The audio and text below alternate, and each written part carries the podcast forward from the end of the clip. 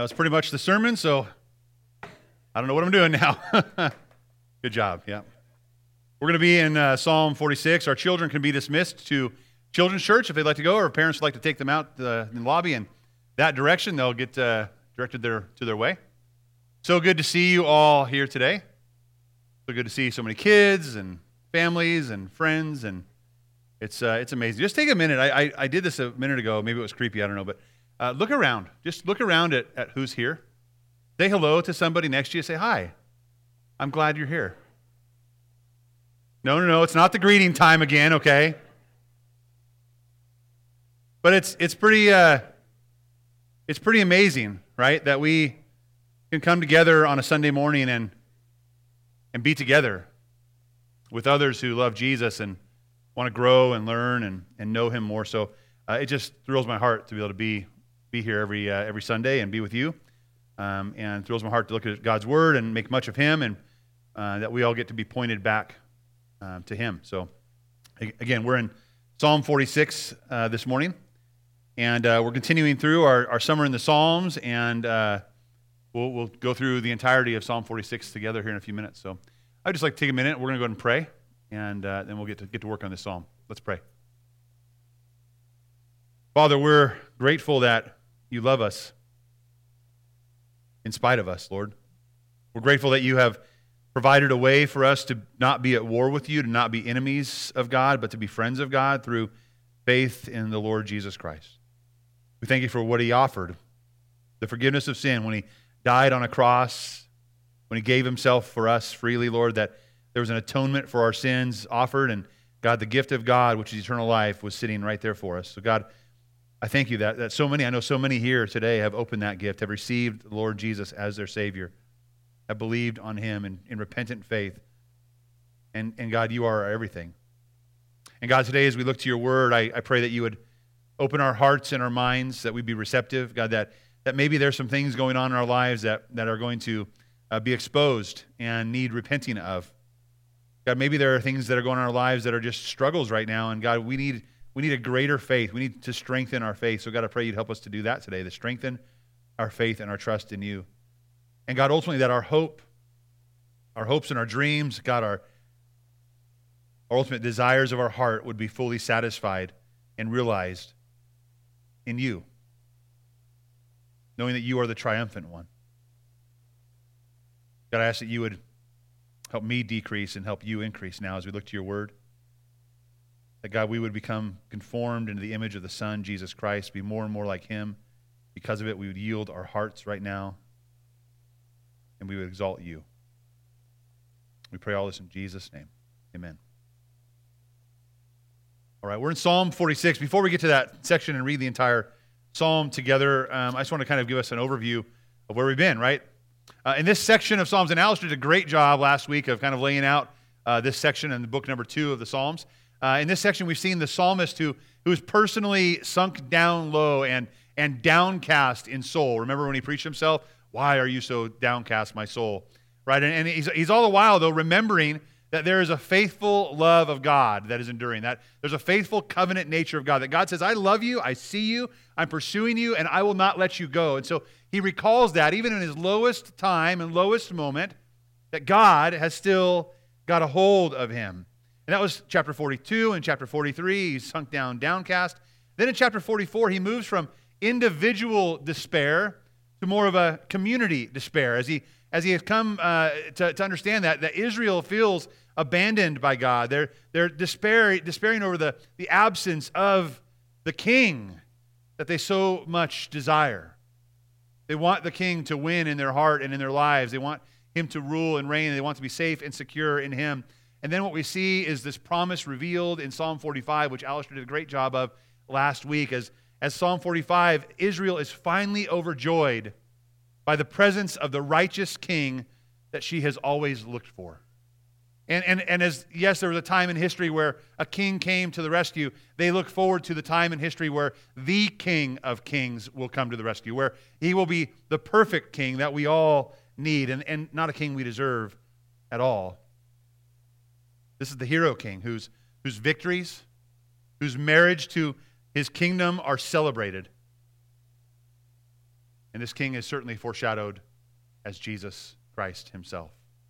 He is the King of Kings. And now that the King of Kings is on the scene and has joined himself to the bride, they celebrate and they do not fear. Even as today we'll see apocalyptic destruction, crazy destruction upon all of the earth and its nations takes place, it is because they are enjoying the stability within the city of God and the presence of God himself that they have protection and they have hope. And this will bring peace to their heart now and peace to their lives forevermore. Now, I don't know, as I looked at this text, I tried to figure out, like, what God, this is just a big thing of, like, we look forward to a great hope one day. Jesus wins. And sometimes that's really hard for us. So I want you to understand, like, I understand the struggle of trying to apply such a grand text. And here's what I would tell you, that you and I know that we are struggling, right? There are times in life where we struggle. And the struggle that I'm really talking about is not just, I'm just struggling because I didn't make my bills last month, right? That's a struggle. That's real. But the struggle is really that we're here, and it's such a wonderful feeling to be together and to be with people who are like-minded and believe similar ways and the same things about Christ, and that we lift him up and we celebrate him, and he's like, yay, Jesus. And it's this small little taste right here of what heaven is going to be like, right? A small little taste. It's like we want that, and we know that, and we can't wait for that. But then we leave. We walk out the doors. And it's not the same anymore, is it? And there are struggles left and right, and we struggle in our faith. We struggle to look around as we look around, just like the psalmist did. It's here for us to know we're not alone. As the psalmist walked out of their synagogue, out of their temple, out of their time of worship, they walked into a society and a culture that said, you're worshiping in vain. Your God isn't real. Your God should be this idol. Your God should be this person. Your God should be this interest. Your God should be this pleasure. And they'll feed you it all day, every day, if you want it. That struggle is real. There's a struggle for our heart and the allegiance of our heart and the affections of our heart. So I know that it might seem hard to apply this, but we all struggle. And we're going to see very clearly today, this is Psalm 46:10 is that famous verse, like, be still and know that I am God. You everyone know that verse, right? Be still and know that I'm God. And we say it, and oftentimes I think out of context. It's like, I just need to be still. And I've had it before where I'm like, I'm going to go find a spot up in the woods and a quiet spot and just kind of find my spot and be still and know that God is God. And that's good. It's grand to do that. It's grand to quiet things down and get free of distractions and to find yourself amongst God's creation and be like, wow, he made that. That's amazing. He's huge. I'm not.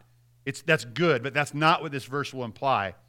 The verse is this, that even though we struggle, as it is a struggle, there's a war going on for the affections of our heart. Even still, he says, it's not be still, it's stop your fighting and know that I am God and I will be exalted among the nations. You know what the application is for us? And even before we start today, the application is this. As we walk out those doors, we do everything we can to know and remember that he will be exalted. And we do everything we can to exalt him and not exalt ourselves as we go out. That's the application. He will be exalted. So stop fighting. What does that fighting look like? It's that struggle of, like, Satan saying, you should exalt yourself. You're good. You're awesome. You're okay in your own skin. You should have that. You should want this. You should feel this. That's the struggle. That's the war that we're against. And God's like, no. Don't exalt yourself. Don't exalt those things in your view. Exalt me. I will be exalted. So stop. You're fighting. So this psalm in chapter 46 is a passionate and even at times seeming defiant tone, like against the troubles and struggles of the world. And it's said to have been composed during a time of crisis, and it's kind of an unidentified or unknown time in particular. But some are speculating that this was a conflict of King Hezekiah and the Assyrian king, and God prevails over the Assyrians when he wipes out 185,000 of them, protecting Israel.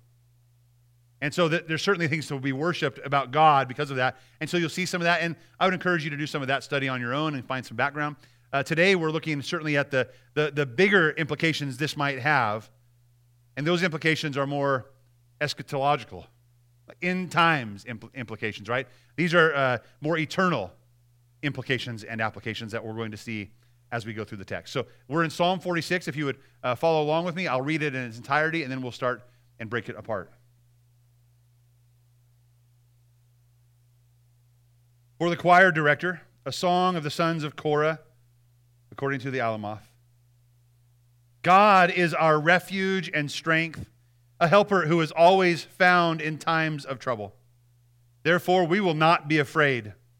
Though the earth trembles and mountains topple into the depths of the seas, though its waters roar and foam and the mountains quake with turmoil. Selah. There is a river. Its streams delight the city of God, the holy dwelling place of the Most High. God is within her. She will not be toppled. God will help her when the morning dawns. Nations rage, kingdoms topple. The earth melts when he lifts his voice. The Lord of armies is with us. The God of Jacob is our stronghold.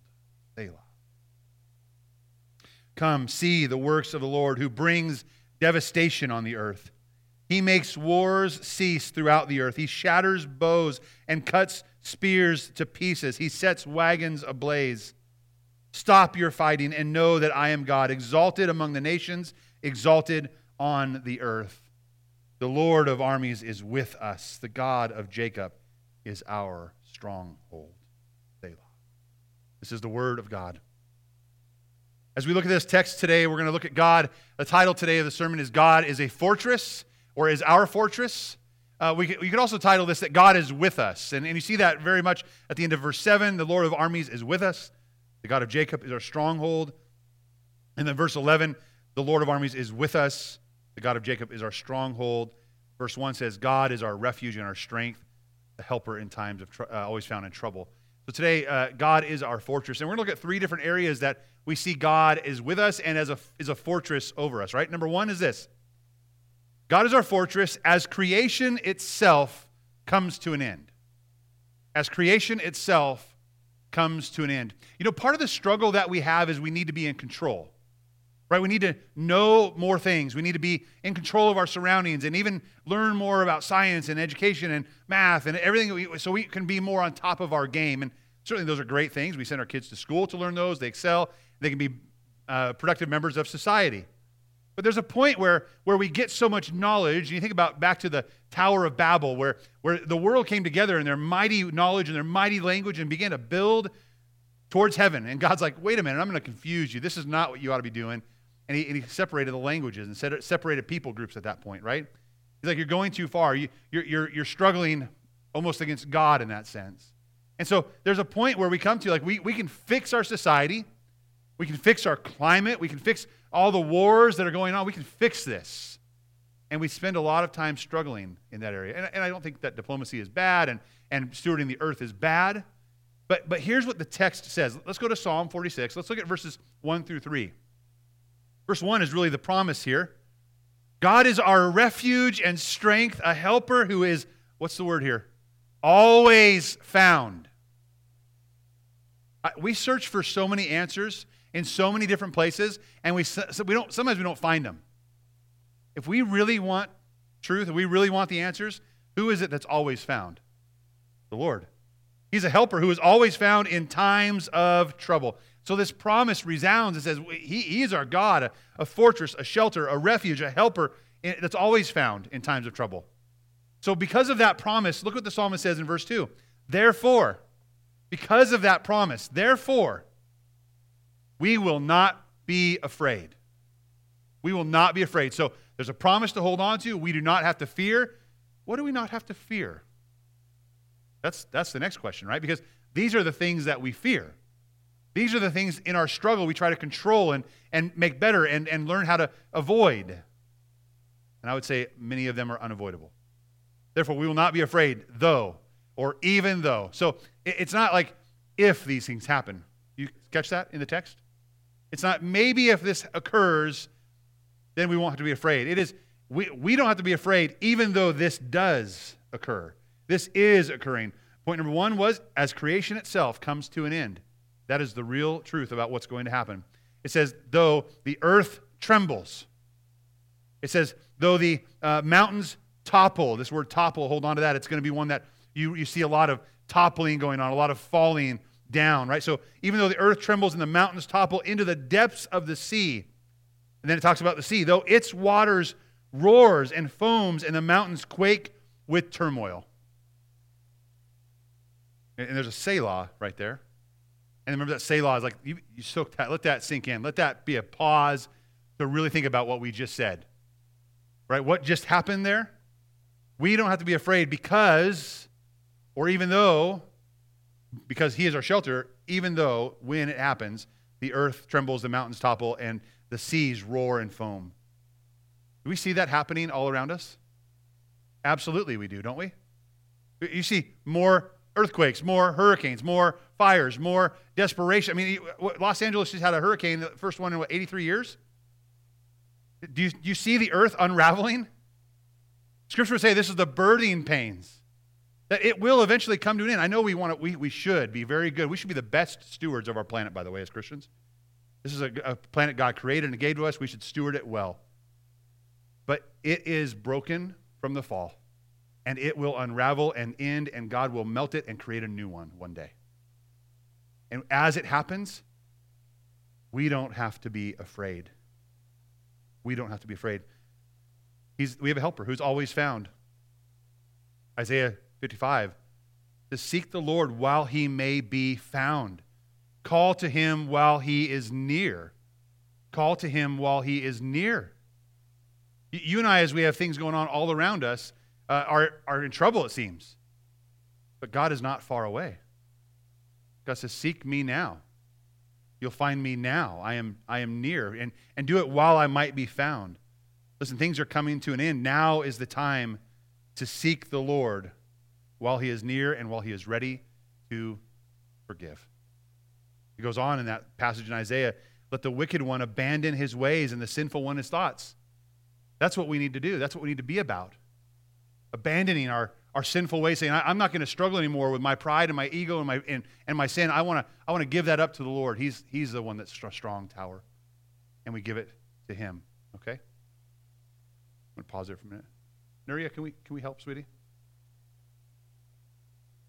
Nuria, do you want to help for a minute?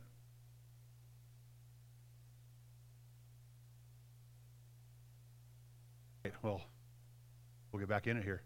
Let's say another prayer for Rodney. God, we just pray for Rodney. God, we pray it's nothing and this will pass. God, we pray that you would just be healing him right now, and God, using our wonderful people in our church just to come alongside him and assess what his next need might be. So we trust you with him, and we praise you still even with our day. It's foreign to you, God, but we know we can rest secure in you. In Jesus' name, amen. All right. So we were in Psalm 46. We were talking about seeking the Lord while He might be found, right? Going back to, we see all around us natural disaster. We see the earth unraveling, and I would beg you that you don't sit on a fence, thinking I have more time. This will get better. That while the Lord can still be found, that you would seek Him with all your heart. You would go to Him, and you would let the wicked one, you, abandon your wicked thoughts, your wicked ways, and you would return to the Lord so He would have compassion on you.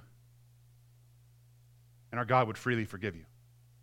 That's the beauty of what we have in Christ. That even though all of this happens, our safety and security is found through faith in Jesus Christ to forgive us of our sins and help us hold fast to Him and be safe and secure in eternity forever. You know, today we're participating in and remembering at the Lord's Supper. As we partake in the Lord's Supper, these elements of a cracker and juice, right, of the fruit of the vine and the bread resemble and help us reflect on Christ's body that He gave us and Christ's blood that He shed for us for the forgiveness of sin. That in Him we would be safe and secure. In Him we would have compassion and grace. In Him we would have forgiveness of our sins. And without Him we would have nothing except for turmoil and fear. And we would have, by the way, without Him, we would have everything to fear. But with Him, we don't have to be afraid, the psalmist writes, right?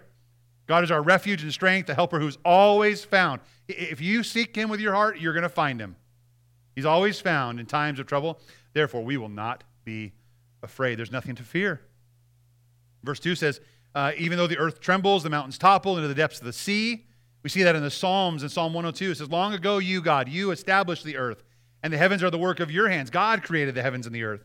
In verse 26 of Psalm 102, it says, they will perish. They what? The things that God created. So again, we're like, if we're on that fencing and it's going to get better, it's not going to get better. They will perish. But the psalmist says, but you, God, will endure. All of them will wear out like clothing. You will change them like a garment, and they will pass away. But you, God, are the same, and your years will never end. And your servants' children will dwell securely. There's that safety, there's that security, there's that refuge, there's that strength, there's that help. You will dwell securely, and their offspring will be established before you. What does it mean to be established before God in this sense? It means that you and I can stand safe and secure before Him through our faith in Jesus Christ. Then verse 3 says, though its waters roar and foam in Psalm 46, and the mountains quake with its turmoil. There is this quaking, this shaking that is going to happen. And you and I in that struggle, we find ourselves quivering at times with fear. We find ourselves who should be unshakable, shaken.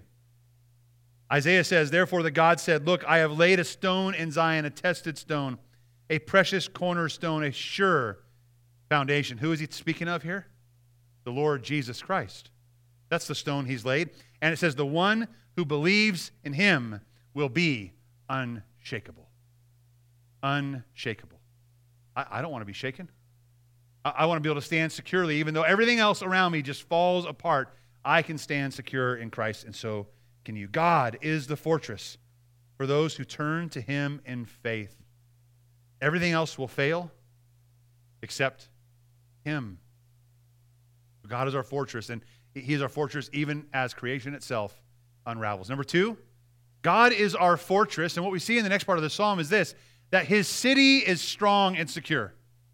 The place he dwells is a place of safety and security. It is strong and secure. In Psalm 46, let's look at verses 4 through 7. And again, we just came off of verse 3, right? Verse 2 and 3, where it says that the waters roar and foam, right? There's this ragingness about the sea and this anger about the sea, this destruction that's put in with that. And then he talks about another body of water. He says, there's a river, and its streams delight the city of God, the holy dwelling place of the Most High.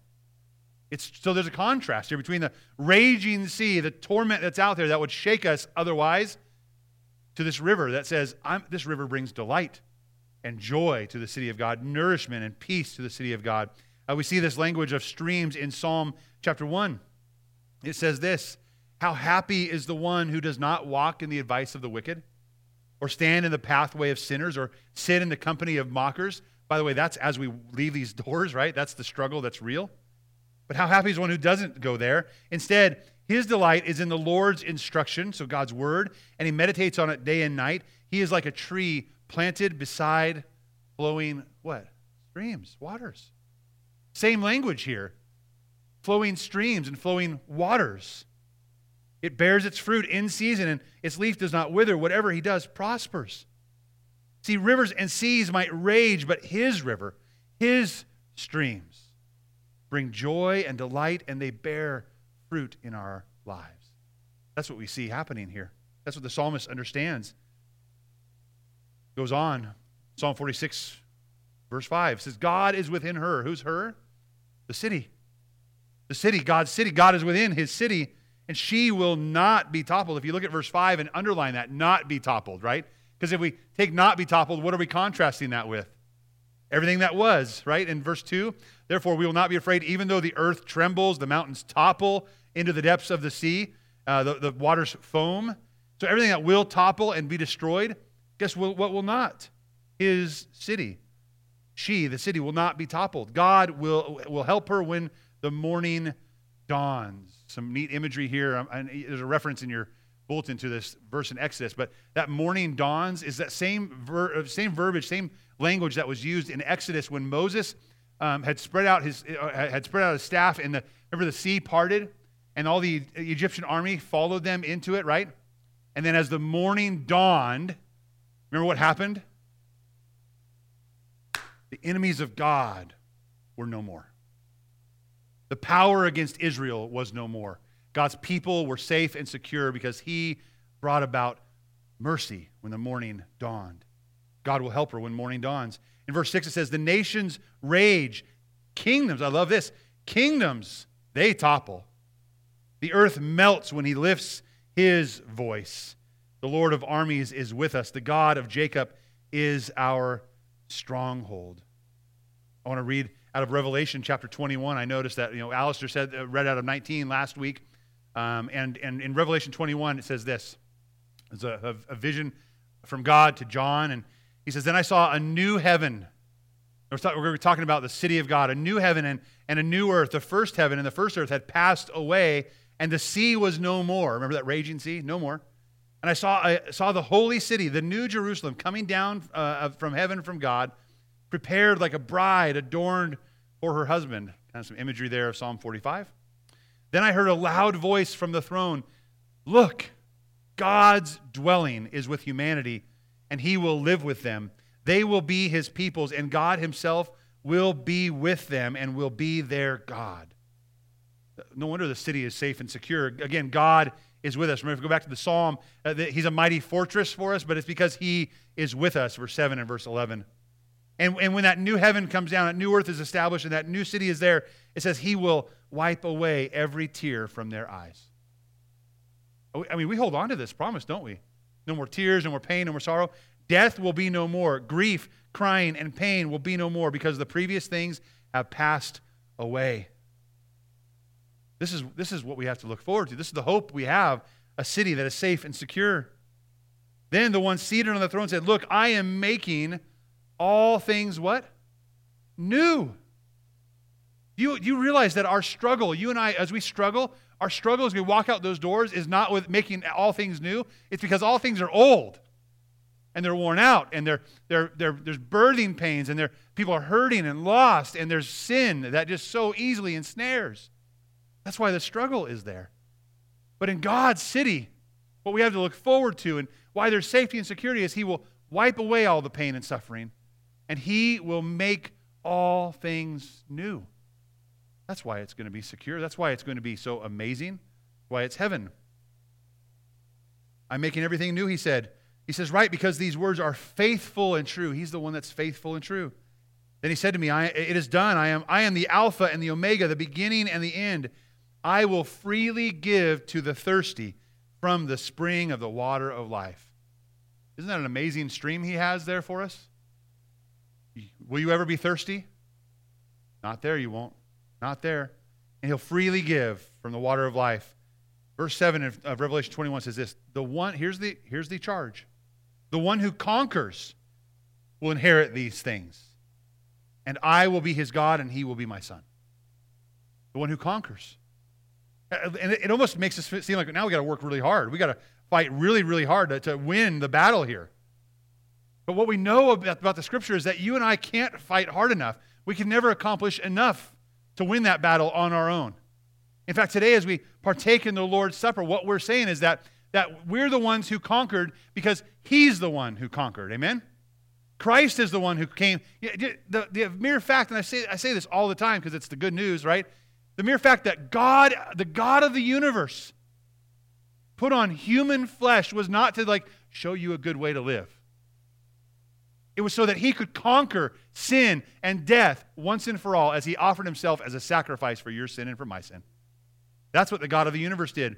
He's the one who conquers. So to the one who conquers, you and I, we only conquer if we have let him conquer in our heart, in our lives, over our own sin. And when we celebrate the Lord's Supper, there's nothing about us walking down an aisle or receiving the cup and the seat. There's nothing about us saying, man, I've done such a great job. I have conquered this. I've got it down. Drink up. That would be an unworthy manner to partake in the Lord's Supper. When we partake in the Lord's Supper, when we receive the cup and we partake of the bread, we are saying, God, thank you. Thank you for conquering. Thank you for being the one who conquers and that we ultimately get to receive the blessing and benefit and conquer because of you who conquered on our behalf. So there's the one who conquers. We'll get this. The one who conquers can be safe and secure. The one who conquers can have no pain and no crying and no death and no despair. The one who conquers is the one whose God is their mighty fortress. But the cowards. It's interesting he leads off with cowards. Then he says, he describes as faithless. The cowards and faithless. You know what's the greatest coward of all? Is not asking for help.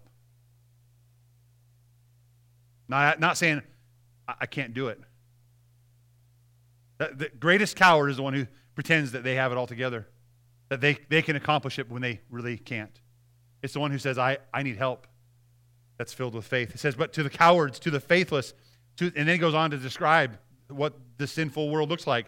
To the detestable, murderers, sexually immoral, sorcerers, idolaters, and to the liars, their share, like we have, the conquerors have a share in God's city, but their share will be in the lake that burns with fire and sulfur, which is the second death. Right? There's real judgment there. And all the while, the scriptures say, seek him while he might be found, that he might have compassion and forgive your sins. This is a gracious God who says, I want you to be a conqueror, but you have to know that I was the conqueror and you need me to conquer for you. Turn to him in faith. The only place safe and secure is in Christ. If you want the protection of the king and his city, you must put your faith in him. I want to read a quick passage out of Luke 21. Jesus is speaking about this, talking about signs of the times, the end times. It says, there will be signs in the sun, moon, and stars. There will be anguish on the earth among the nations, bewildered by the roaring of the seas and the waves. Sound familiar? Sounds like yesterday. Sounds like tomorrow, right? People will faint from fear and expectation of the things that are coming on the world because the powers of the heavens will be shaken. God's like, it's going to get real. Here's what I would say. You haven't seen anything yet. It's going to get greater and greater and worse and worse. And it says, but then they will see the Son of Man coming in on a cloud with power and great glory. But when these things begin to take place, stand up and lift your heads because your redemption is near. Again, we don't have to be shaken. God has set a way for us to be safe and secure in him. He is our mighty fortress. God is our fortress, and he is with us. So for those who conquer, right, those whose faith is firmly planted in the one who is faithful and true, though everything around us may topple, we will not be toppled because he will not be toppled. Amen? And by the way, that's what we celebrate. As we come to the Lord's Supper, the Lord's table, we say he won't be toppled. There's victory in him. Nothing can shake him. Nothing can usurp him. And in fact, that's the final piece of this psalm in Psalm 46. God is our fortress, number 3, and through him, peace is established. Through him, peace is established. Look at Psalm 46, 8 through 11. Come and see the works of the Lord who brings devastation on the earth. He makes wars cease throughout the earth. He shatters bows and cuts spears to pieces. He sets wagons ablaze. This language is also found in Psalm 66. We actually, Jeff read that a little while ago in 5 through 7. It says, come and see the wonders of God. This is the wonders of God is his works. His acts for humanity are awe-inspiring. He turned the sea into dry land. That's what we talked about with Moses and the Israelites coming out from Egypt.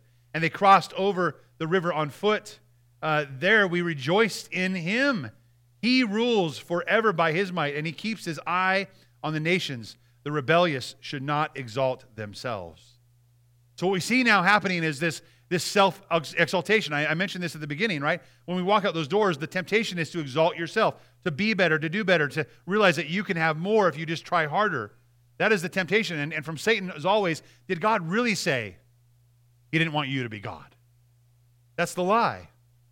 And we believe that, and that struggle is real. Like, yeah, he wants me to have all this prosperity and health, and he wants me to have all this happiness and joy that's in the world, that the world has to offer. And God's like, wait a minute, the world's ending. It's going to be gone. Everyone's fighting against me, and I'm going to triumph over it. But part of that is go out and just have joy in the world. It's going to be great for you. The psalm says, no, it's not. And the Lord is the one who brings devastation. He makes wars cease. He shatters bows and cuts spears to pieces. He sets wagons ablaze.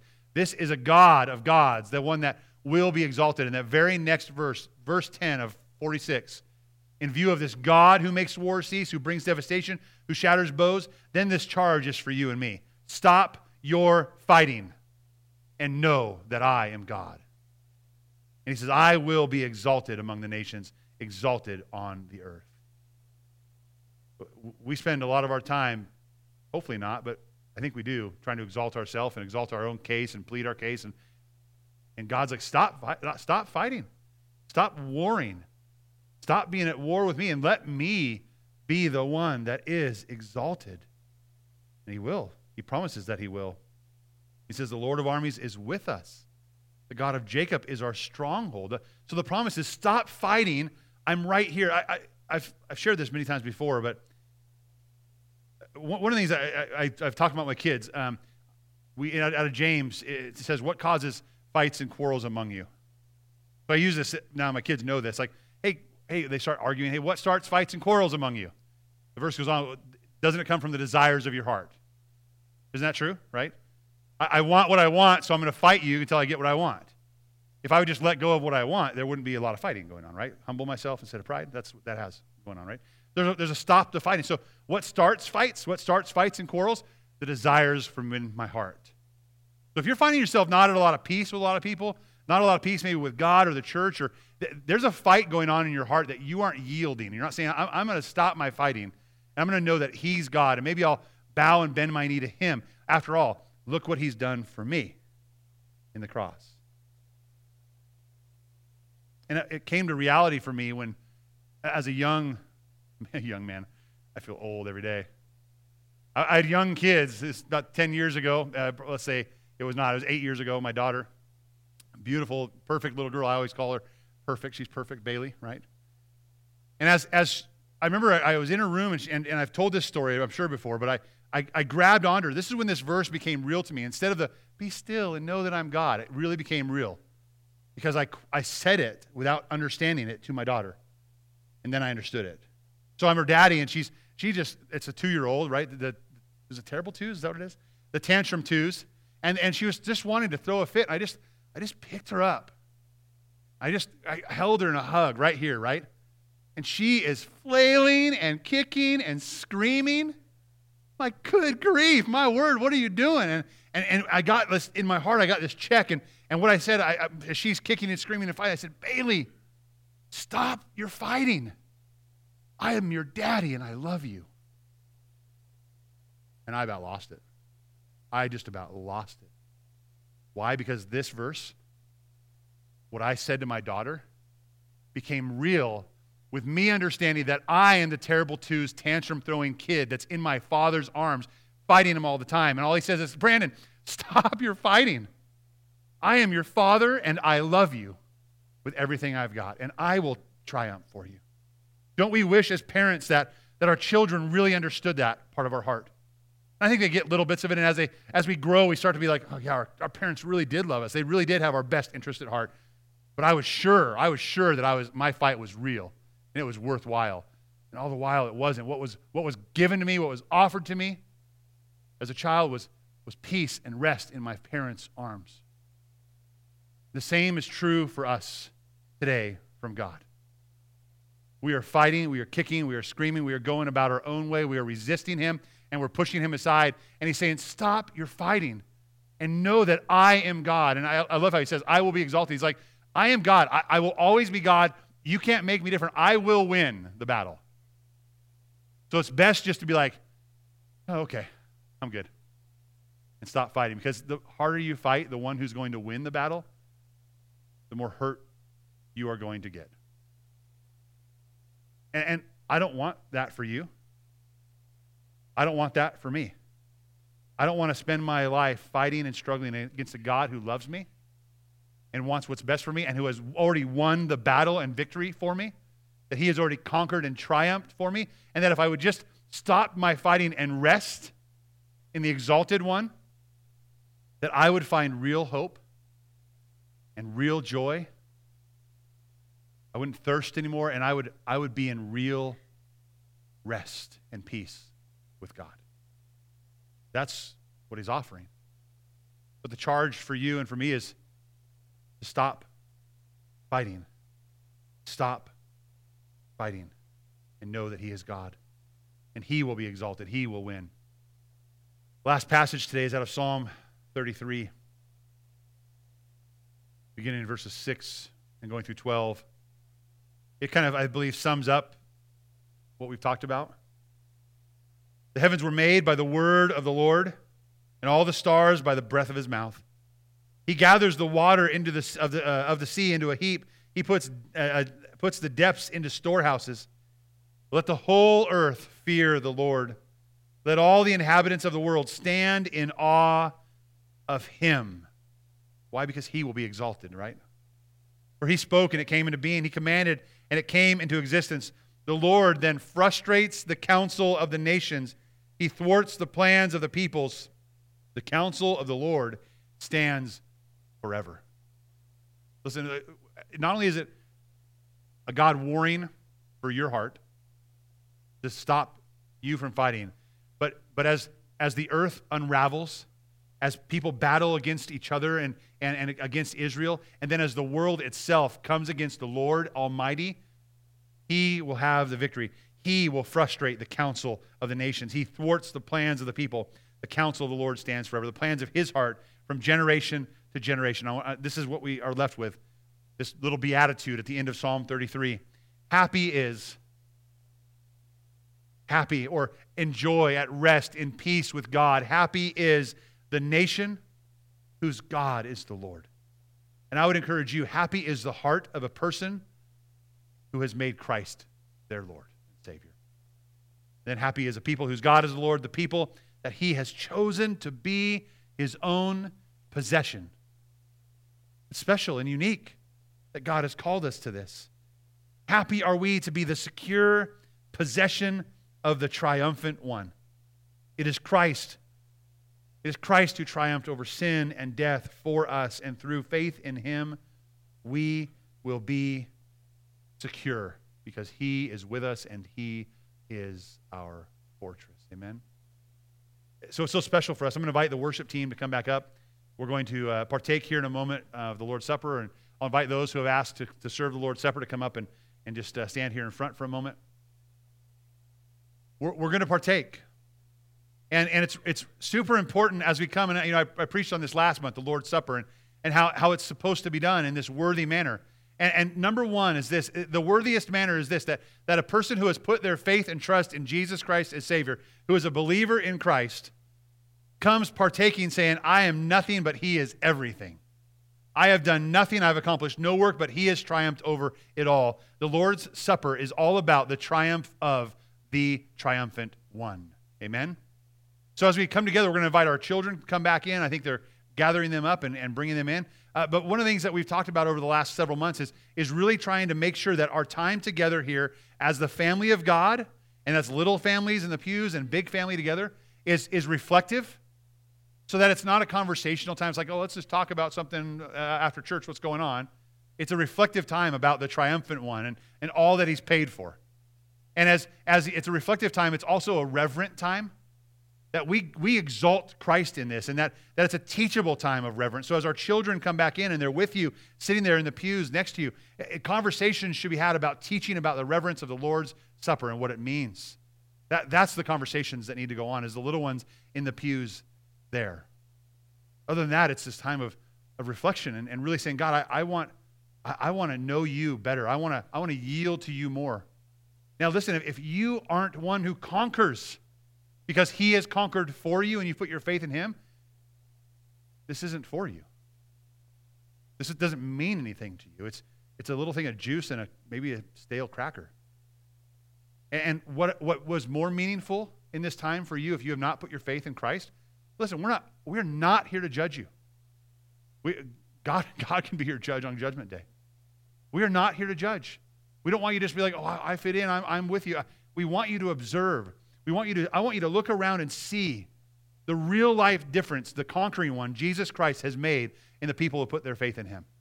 And that as they partake and as they reflect and as they give this moment of reverence to the Lord, that you would be moved by that. So don't feel any uneasiness about passing it by and not partaking.